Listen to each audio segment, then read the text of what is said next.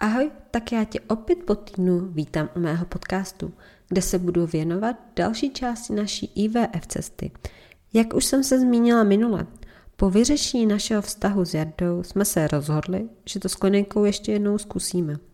V lednu volám na kliniku Gest, zjišťuji, že už nesídlí v secesní vile na Klamovce, ale že jsou na Smíchovském nádraží v budově Next Clinic. Zjišťuji, že už tam ani není doktorka Čermáková a přidělují mi novou doktorku, paní Poláškovou. Při znovu vstupní prohlídce opět zazní ultrazvukem viditelné policistické vaječníky. Výška sliznice 23. den cyklu sotva 4,5 mm a anovulace. Odoberou nám krev na štítnou šlázu a mě antimilleránský hormon. Jo, konečně jsem se to třeba naučila vyslovovat. Štítnou žlázu oba máme nakonec v pořádku. U antimileránského hormonu informují hodnotu 9,49. Tím, že mi vyšlo z krve to, že mám stále policistické vajíčníky. S dalším cyklem opět nasazuju Klosterbekit a 10. až 12. den se mám objednat na kontrolu. Věděli jste, že během roku vám pojišťovna proplatí jen 6 ultrazvukových vyšetření, Upřímně nikdy jsem to nezjišťovala a docela mě to překvapilo. Sice ano, jednalo se o pitomých 320 korun. Můžu vůbec na svém podcastu říct slovo pitomý? Nebo jiné zprosté slovo? Hm. Člověka to nezrujnuje, ale byla jsem fakt jako překvapená a hlavně mi to doktorka řekla až potom, co to ultrazvukové vyšetření vůbec udělalo. Jasně, neřekla bych jí, nedělejte to, nechci to platit, ale Mohla mě o tom informovat dřív. Nyní jsem Klostelbeckit snášela o něco lépe. Vypořádala jsem se během podzimu a Vánoc s tím, co mě tížilo. Teď se mi vybavila totální blbost, která se mi stala. Teď už to nazývám blbostí, ale v té době jsem to brala jako zkoušku, co všechno zvládnu. Když jsem na to byla hodně špatně, s tím, že se nám nedařilo, chodila jsem v práci na hodiny angličtiny, které byly vždycky ráno. A jedna našich kolegyně začala chodit docela pozdě. Vždycky to bylo, zaspala jsem, nejel metro, tramvaj. Po třech měsících, když takhle jednou přišla pozdě, tak řekla, omlouvám se, je mi špatně, jsem těhotná. V tu chvíli já se v očí, v hlavě myšlenka, proč oni a proč ne my? Je to tak nespravedlivé. Největší bizárek na tom celém bylo i to, že já jsem na tu hodinu té angličtiny přestala chodit. Trvalo mi pár týdnů, než jsem se dokázala s tím smířit a znova se s tou kolegyní aspoň začít trošku bavit. Teď, když se na to dívám zpětně, stydím se za svou reakci. Stydím se za to, co mi proběhlo hlavou a stydím se to, jak jsem se zachovala. Ale asi je to úděl hodně z nás, které se dlouho snažíme a stále se nám nedaří najít ty dvě čárky na tom těhotenském testu. Stalo se vám to někdy? vám, které jste na této cestě stejně jako já, že jste se kvůli těhotenství své kamarádky, kolegyni s ní přestali bavit a stýkat? Na druhou stranu stále se mi to stává. Při oznámení kamarádky jsem těhotná, mi proběhne myšlenka proč, jak to. Jako já vím, jak to, ale ta černá myšlenka se objeví. Ale není tam taková, která by nám překazila ty vztahy. Vnímám to jinak. Každé ženě to neskutečně přeju, že jim to vyjde. Buď za pomoci kliniky, či přirozeně. Vždyť je to neskutečný zázrak. Uvolněné vajíčko přežívá, kolikže je to hodin? 12? 20?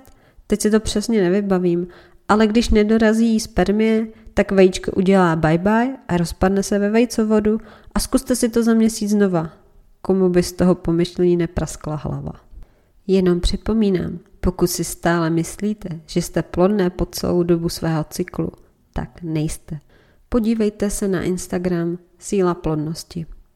Běžte tam a dozvíte se toho určitě hodně. Když jsem teď zmínila Instagram, tak asi dáme Instagramové okýnko. Na začátku roku 2019 jsem se na Instagramu snažila najít ženy, které se snaží otěhotnit a procházejí si neplodností. A přišla jsem na to, že v tom nejsem jediná a pár jich o tom už píše. A že mi docela i pomáhá s těmito ženami komunikovat a vzájemně se podporovat. První, na koho jsem narazila, byla Journey to be mom, uh, promiň Dito, jestli jsem to řekla špatně. Uh, ano, jmenuje se taky Dita.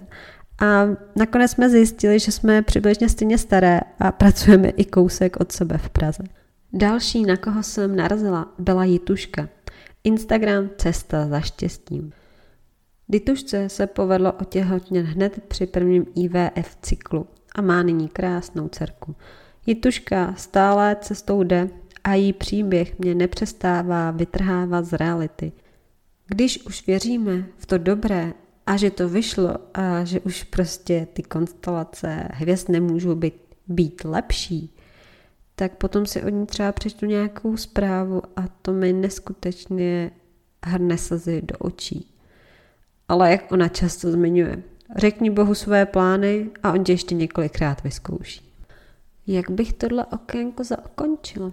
Asi tím, pokud máte tu potřebu, tak se určitě někomu svěřte.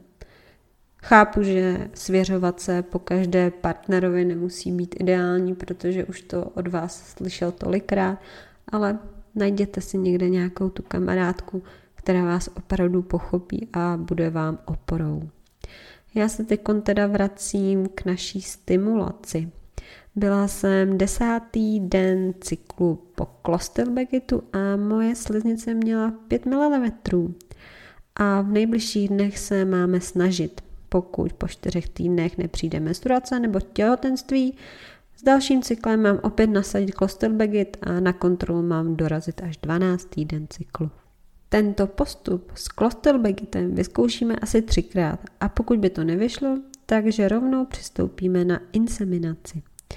V dalších dvou měsících mi ke Klosterbegitu přibyl utrogestan. Kdo neví, co je utrogestan, je to taková malá tobolka, která obsahuje hormon progesteron, ženský steroidní hormon, který je tvořen ve žlutém tělísku vaječníku a podporuje růst děložní sliznice po ovulaci. Pokud se vajíčko neoplodní, tvorba progesteronu ustane a začne menstruace. Pokud se vajíčko oplodní, progesteron zastavuje menstruační cyklus a pomáhá k uhnízdění a podporuje případné udržení embrya.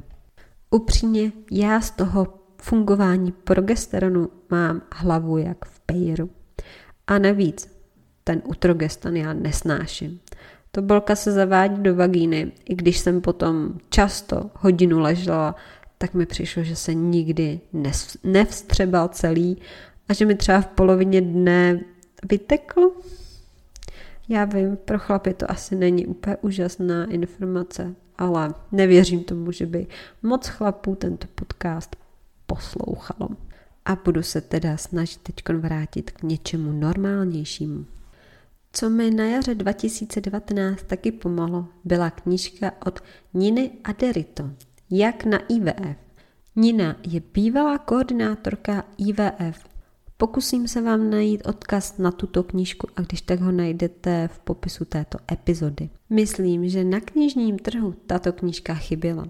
Otevírá oči ohledně této problematiky a najdete tam mnoho slov, se kterými se během IVF setkáte a nejste z nich vůbec moudří. Tato knížka vám to hrozně hezky vysvětlí. V květnu 2019 proběhla naše první inseminace. K inseminaci se nejčastěji přistupuje, pokud se pár pokouší o dítě delší dobu než je jeden rok. Nenašla se žádná zjevná příčina neplodnosti a testy jsou úplně v normě. Upřímně, já jsem si myslela, že inseminaci podstupovat nebudeme, protože u nás nějaký ten zjevný problém je. Ale doktorka mi tvrdila, že snad i pojišťovna požaduje před IVF cyklem, že žena musí podstoupit ty dvě inseminace. Teď konci, není, teď konci nejsem jistá, jestli se náhodou ty podmínky úplně nezměnily. Na kliniku přicházím 12. den cyklu a dle lékařky mám ideální folikul, kulovitý tvar a že v něm dozrávají vajíčka. Ale sliznici mám pořád pouze 6 mm. Ideálně by bylo, kdybych měla 7, ale co pro to víc můžu udělat, že jo? Při inseminaci podepisu prohlášení, že s výkonem oba souhlasí. Většinou jsem na kliniku docházela sama a Jarda byl navíc ten den i na pracovní cestě. A já jsem začala natahovat slzy, že se další měsíc promarní. Naštěstí se Jardovi podařilo do Prahy dorazit dřív, zajel si sám na kliniku a jeden z lékařů ho vzal na podpis. Ulevilo se mi, že se podpis stihnul a že zítra může být naše první inseminace. Často jsem slyšela, že před inseminací se ženám podává otrivel, doufám, že to vyslovu správně, pro spuštění ovulace po stimulaci růstu folikulu. U mě se tak nestalo, kdo ví, jaký by to mělo vliv. Druhý den ráno Jarda na klinice odevzdal své spermie. V laboratoři je skoncernovali. Dle spermiogramu má normospermy, to je příznačka ideál. A já v poledne podstoupila zavedení. Přímo v ambulanci, bez jakékoliv anestezie. Jedna z příjemnějších věcí, které mě na klinice potkala. Vůbec to nebolelo, proběhlo to hrozně rychle, bezbolestně. Často jsem o inseminaci i četla, že žena může cítit tlak, bolest pod bříšku. Mně se to naštěstí vyhlo. Ale vím o kamarádce, která mi vyprávěla, že její první inseminace byla hodně špatná. Že měla bolesti jak při tom zavádění, tak potom po celý den. Ale je dost možné, že na vině může být lékař, protože ty spermie, které se zavádějí, by měly být nějak opracované, jak jsem už říkala, skoncentrované a je možné, že prostě lékař ten krok vynechal, proto jí to tak bolelo. Takže pokud by se vám toto při inseminaci taky stalo, tak se zkuste lékaře zeptat, jestli spermie skoncentroval. Po zákroku mě na klinice gestu nynější prokrea čekala ještě platba za tu speciální tenkou trubičku, která se nazývá katetr. A já v roce 2018 jsem za ní platila 5 kilo. Ten den jsem si měla odpustit cvičení, horkou vanu a do budoucích dnů jsem neměla vůbec žádná omezení. Po týdnu se mi dostavil úžasný v uvozovkách pocit nafouknutého břicha. Spíš jsem to ale připisovala tomu utrogestanu než těhotenství. Po třech týdnech jsem si udělala test. Výsledek negativní, ale menstruace stále nikde. Pro jistotu jsem si dojela na kliniku, ať udělají test krve. Ten byl taky negativní, takže mám vysadit utrogestan a mám počkat. Naštěstí menstruace přišla po čtyřech dnech. U inseminace se uvádí úspěšnost mezi 10 a 15 procenty, což upřímně moc není, ale nějak jsem s tím počítala, že to nebude až tak jednoduché a lehké, aby to takhle vyšlo. S dalším cyklem jsem se měla dostavit na kontrolu 12. den, což nám zkomplikovaly svátky v červenci a Jardova pravidelná roční akce s kamarády Opět já se lehce na krajíčku, že se to o měsíc posune, ale asi to tak osud chce, Bůh chce, ať si trošičku počkám na to dobré. Po konzultaci s doktorkou řekla, ať dorazíme 15. den cyklu, že alespoň přes léto nám vyřídí žádosti o IVF a že si před IVF budeme aspoň moct dva měsíce odpočinout. V ten den nás informuje o ceníku, o čem si myslí, že stojí si za to připlatit a co je úplně zbytečné. A dostali jsme informace, jak máme postupovat. Doktorka se ještě rozhodla, že uděláme jeden ultrazvuk a ono, ejhle, mě ještě neprasknul folikul a sleznici mám 6 mm, tak jestli chceme, můžeme ještě zkusit postoupit jednu inseminaci. A kdyby se to náhodou povedlo otěhotnit, tak žádost není problém zrušit. Tentokrát jsem ale dostala pigárko od Trivelu a druhý den podstoupila zákrok. Byl úplně stejný jako první, bez bolesti a prý se ještě máme spontánně snažit následující dny, aby jsme to případné početí podpořili. Čtyři dny po insementaci začínám brát utrogestan, dvě tobolky večer a po 14 dnech se mám otestovat. Po 14 dnech test negativní. V tu chvíli nám přišla i nabídka od mojí známé, že její kamarádka, která bydlí v Londýně, odlítá na měsíc pryč a její byt je volný. A jestli toho nechceme využít, tak jsme toho využili. Byli bychom hloupí. Zaplatili jsme pouze za letenky, pobyt byl zdarma a útratu tam. Stejně jsme do další inseminace neplánovali jít. S tím, že si srpen uděláme ještě dovolenou u moře, počkáme na schválení IVF cyklu od pojišťovny a odpočineme si.